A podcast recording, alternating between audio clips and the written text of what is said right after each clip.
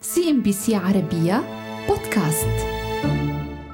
في يونيو 2019 أقر البرلمان البريطاني تشريعا يطالب الحكومة بتقليل انبعاثات غازات الاحتباس الحراري بنسبة 100% مقارنة بمستويات عام 1990 وحدد العام 2050 حدا أقصى لتحقيق هذا الهدف. ومنذ ذلك التاريخ بذلت الحكومات البريطانية المتعاقبة جهودها للوصول إلى تحقيق الحياد الكربوني في منتصف هذا القرن. لم يكن الهدف سهلا في ظل متغيرات كبيرة وعراقيل أكبر. فقد شكك تقرير للجنة التغير المناخي بمجلس اللوردات بقدرة البلاد على الوصول إلى هذا الهدف، ما لم تضع خططا ذات مصداقية لتشجيع التحول والاستثمار الأساسي من قبل المستهلكين والشركات. وخلص التقرير إلى أن الهدف لم يتواءم مع السياسات مع افتقاره للوضوح بشأن الحوافز المالية اللازمة لإطلاق الاستثمار الخاص الضخم واللازم لتمويل تقنيات الطاقة الجديدة للاستخدام الصناعي والمنزلي. ودعا تقرير مجلس اللوردات الحكومة البريطانية إلى توفير قدر أكبر من الشفافية في القرارات السياسية بشأن مجموعة الخيارات المتاحة وعواقبها على المستهلكين ودافعي الضرائب وأمن التوريد وهي قرارات تتقاطع مع الجهات الرسمية ولا يمكن تركها إلى منظمين مستقلين. ومن بين المطالبات العاجلة التي واجهت الحكومة البريطانية هي توضيح الكيفية المتعلقة بتمويل الانتقال للحياد الكربوني مع مطالبتها بالنظر في النطاق الكامل إلى خيارات التمويل المتعلقة بالاستثمار في الطاقة بما في ذلك مراجعة معارضتها لاستخدام الاقتراض الحكومي من أجل ذلك.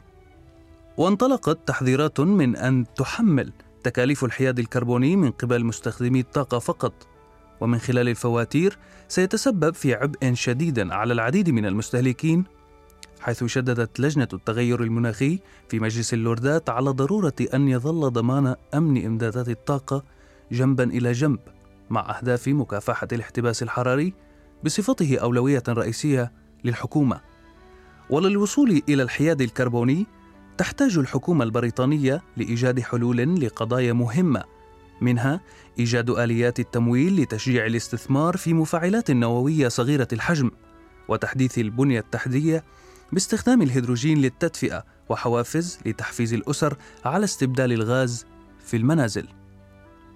وحددت الحكومة هدفا مرحليا حتى 2030 يتمثل برصد مخصصات حكومية بقيمة 16 مليار دولار لتنفيذ مخطط التحول والذي من المتوقع أن يوفر نحو 250 ألف فرصة عمل. إضافة لذلك سيتم تقديم 620 مليون جنيه كمنح لإنتاج السيارات الكهربائية ومحطات الشحن وتمويلات بقيمة 350 مليون جنيه للمساعدة في الانتقال من سيارات تعمل بالبنزين إلى السيارات الكهربائية. ومن بين التوجهات الحكومية تطوير الطاقة النووية كمصدر للطاقة النظيفة والاستثمار في النقل العام والبحري الخالي من الانبعاثات وزراعة آلاف الأشجار سنوياً للمساعدة في حماية البيئة والاستثمار في تكنولوجيا احتجاز وتخزين انبعاثات الكربون. كما تضمنت تعهدات الحكومة منحا تصل إلى خمسة آلاف جنيه استرليني لأصحاب المنازل لتركيب مضخات حرارية منخفضة الكربون. أما على مستوى قطاع الأعمال فقد رصدت الحكومة البريطانية 120 مليون جنيه لتطوير مفاعلات نووية صغيرة. ولن يكون الوصول إلى الحياد الكربوني بحلول عام 2050 دون كلفة. وإنما على العكس فإن فاتورة تحول الطاقة في بريطانيا باهظة الثمن. خصوصا مع المتغيرات التي حملتها الحرب الروسية الأوكرانية. عندما أعطت الحكومة الضوء الأخضر لأول مرة منذ ثلاثين عاما لتطوير أول منجم فحم في البلاد وهو ما يخاطر بتهديد تحقيق الأهداف المناخية. وبررت الحكومة ذلك بالقول إن الفحم المستخرج من المنجم سيستخدم في إنتاج الصلب ليحل محل الفحم المستورد وليس لتوليد الكهرباء. وتسبب هذا القرار في إثارة موجة انتقادات حادة من اللجنة الاستشارية للمناخ التابعة للحكومة البريطانية وأحزاب المعارضة ونشطاء المناخ والمنظمات.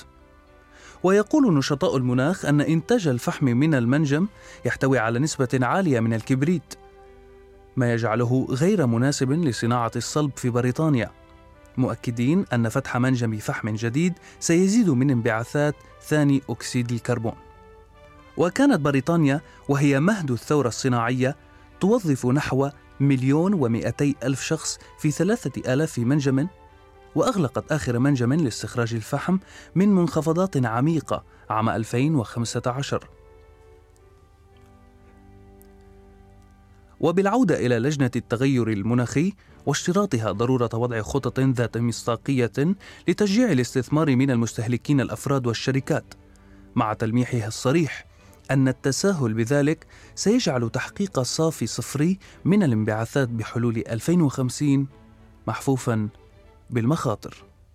CNBC عربية بودكاست.